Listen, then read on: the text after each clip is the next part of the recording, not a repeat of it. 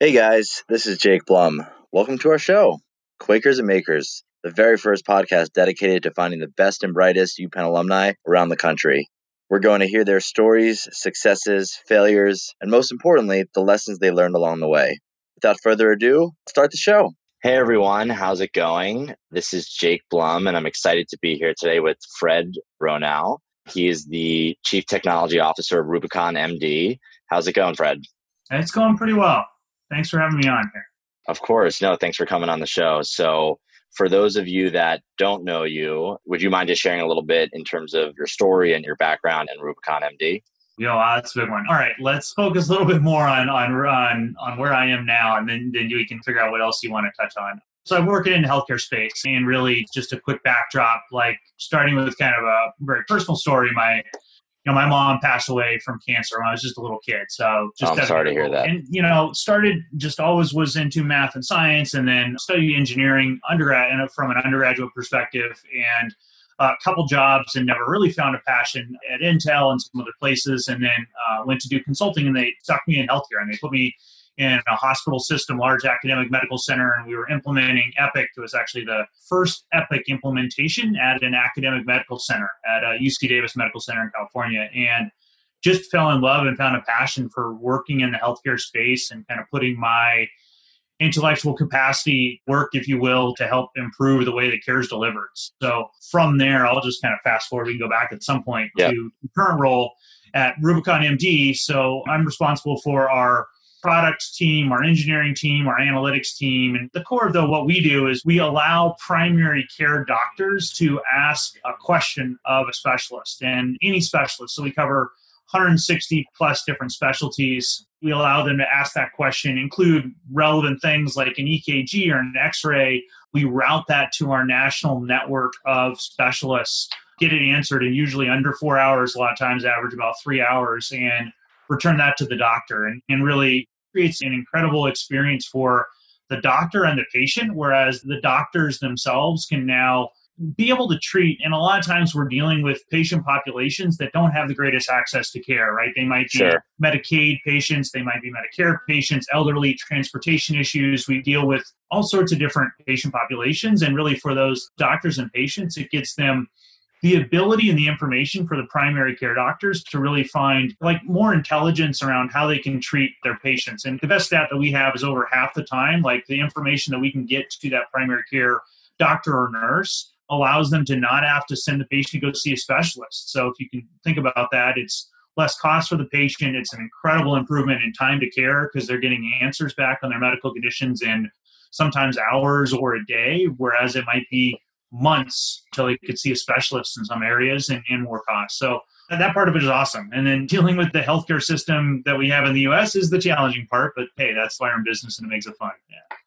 Awesome. There's so much good stuff to unpack there. So I want to spend some time speaking about about Rubicon since you just kind of outlaid exactly what you guys do. And I think it's obviously very timely with everything going on with COVID currently.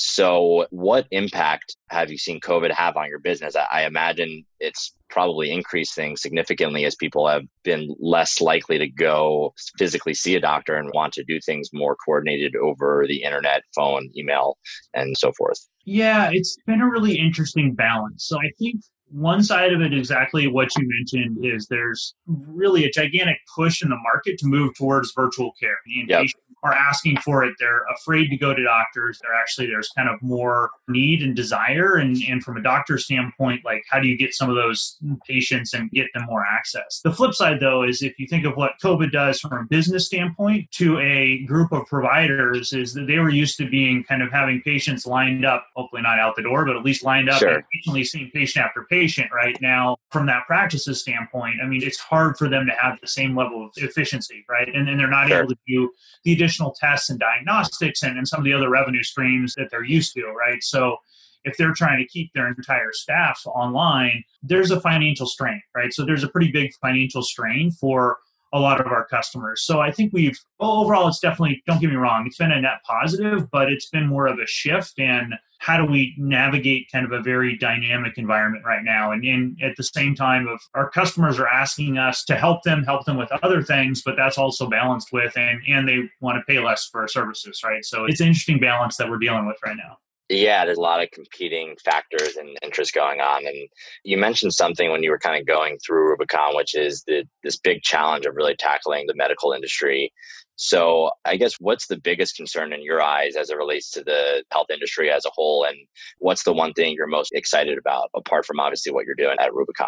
Yeah, I would say, and this is really a big one for us, it's really addressing some of the socioeconomic and honestly race divisions in, in access to care, right? And if you think about the populations that we serve are traditionally more there are a lot more minorities there and they have more like if you even look at covid right more incidence of covid more likelihood for hospitalizations or deaths right and how do we improve our ability to actually get better access to care, right? So if you kind of go back to what are the different things we're tackling in the medical industry, one of the biggest things for us is how do we create more equality in the way that care is actually delivered? And, and one of the ways you can do that if you do it right is through better technology solutions in improving the tools that a primary care doctor has when they're seeing their patients to treat their patients more holistically, right? So the exciting part for us is like we know we can have an impact there. And that's the exciting part. Now the challenging part though is the way that the economics of our healthcare system are built. It's incredibly complex. And, sure. and at the end of the day, like who really pays for our service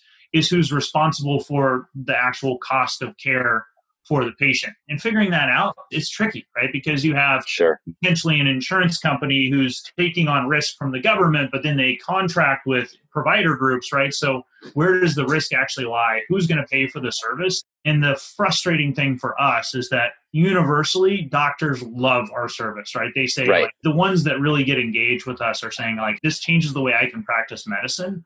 But the challenge becomes how does it get paid for, right? And to provide a quality service for a customer like it takes just effort it takes equity it takes having the right follow through which takes you know being able to charge for it right? And then finding the economic kind of ladder if you will in healthcare is a challenging part for us and, and kind of climbing that back up to saying okay well you company or you insurer or you government are at risk and then how do you partner and create then the right incentives for the doctor to actually have the time to use our tool? That's the challenge for us yeah, and it sounds like a big one to challenge or to solve, but it's really important. And I think you bring up a really valuable point, which is that there are so many differences in different communities, different geographies around our country. And certainly you could argue that healthcare is one of the biggest ones, if not the biggest ones. I mean, what's more important than our health? And so I think it's awesome that you and the team at Rubicon are making strides to tackle this and also doing it in a way that is forward thinking, right? It's really leveraging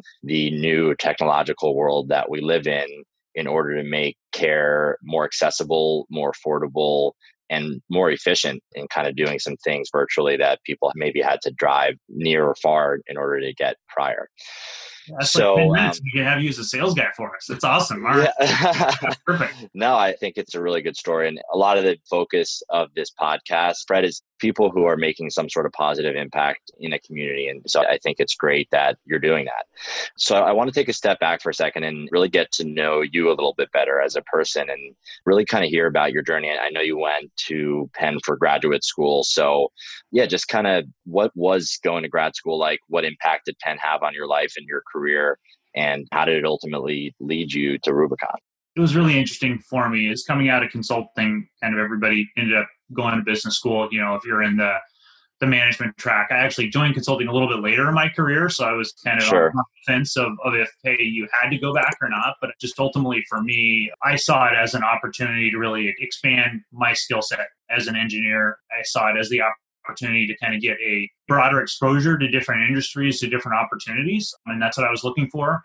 I would say going to University of Arizona State School undergraduate versus Penn Ivy League graduate school, like the differences were very stark in just the amount of interest you get from the external companies, right? I mean, the interest in companies that are coming and are recruiting, and the amount of speakers, and just the influence you get to different organizations, different leaders, seeing how they're thinking was just that. That was kind of the nine day difference between undergraduate to graduate, and what I was looking for, and it worked great. And then the other thing too is just the Wharton is very unique from a MBA school perspective is that we have a cohort of specifically healthcare focused people in there, 60 to 70, 80, I don't know how many is uh, every year. And just being able to learn and grow from other people and other experiences were awesome, right? I mean, that to me was just really uh, helped me evolve and grow as a leader more than anything over those years and then kind of set me up for a future to keep growing from there. Yeah, and so it sounds like the benefit of going to Penn was really twofold. One was access not only to companies who are coming and recruiting, but also just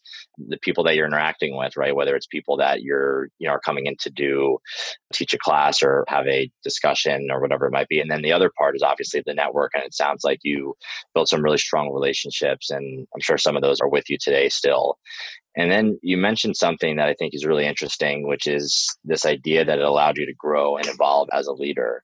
So, come this far in your career, what are some of the key lessons that you've learned as a leader, and what are some of the key mistakes you've made along the way?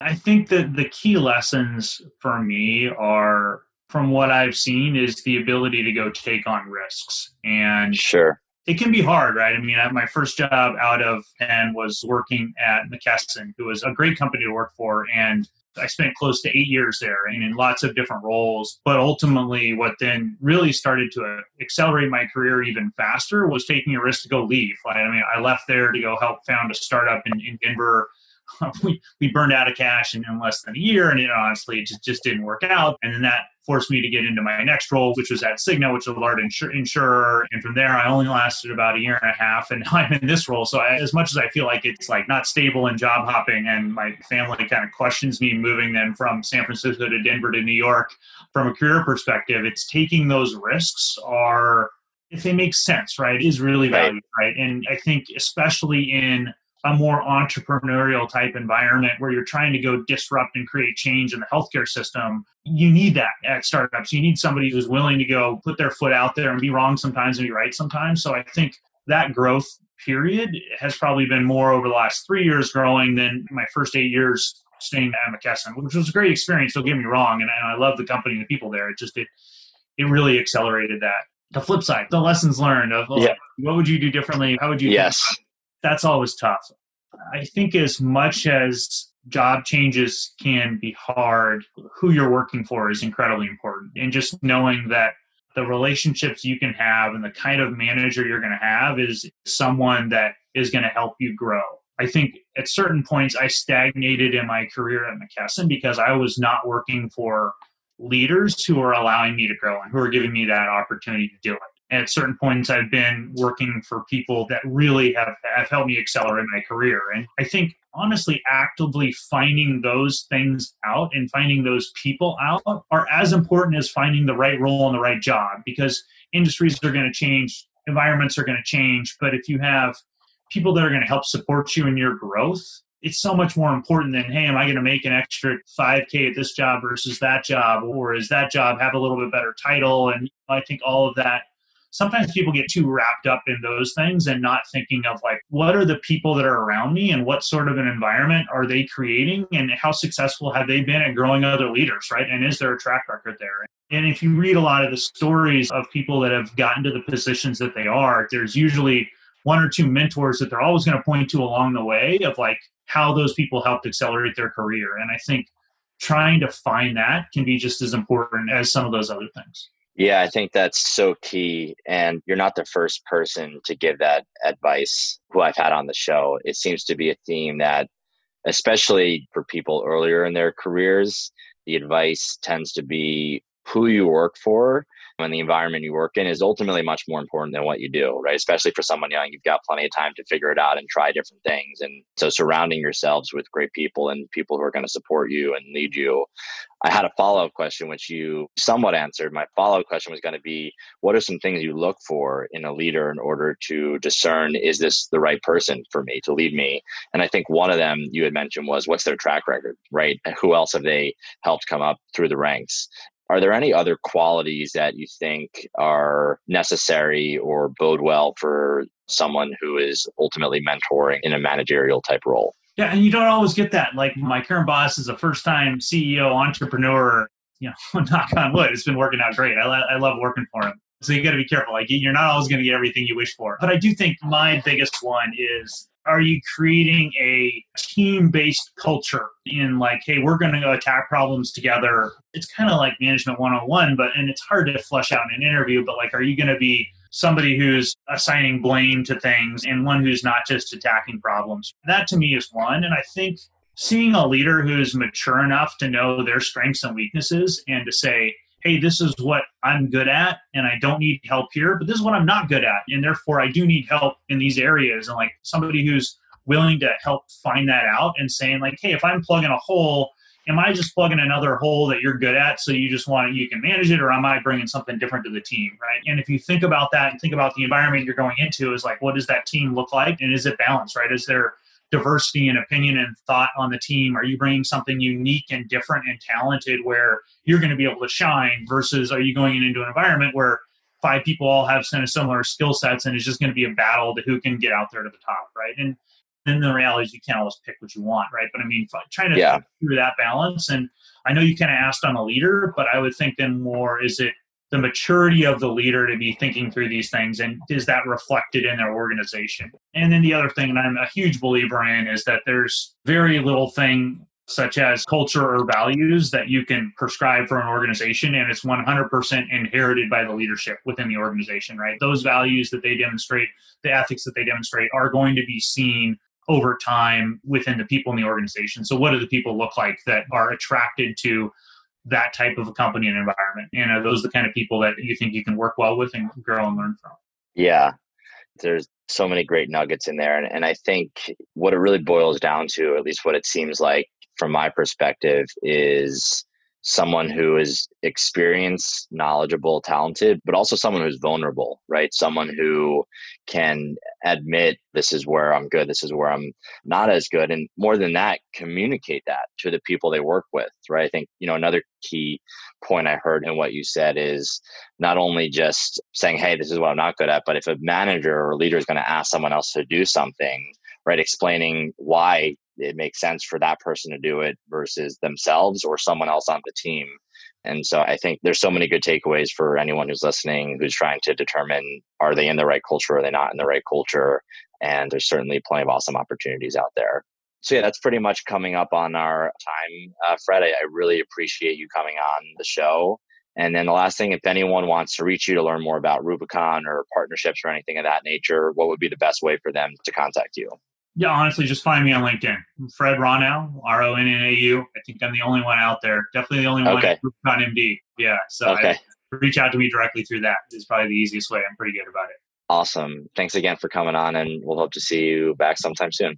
All right. Appreciate it. This podcast has been brought to you by me, Jake Blum, a fellow UPenn alum and financial advisor. Until next time, be well. We'll see you then.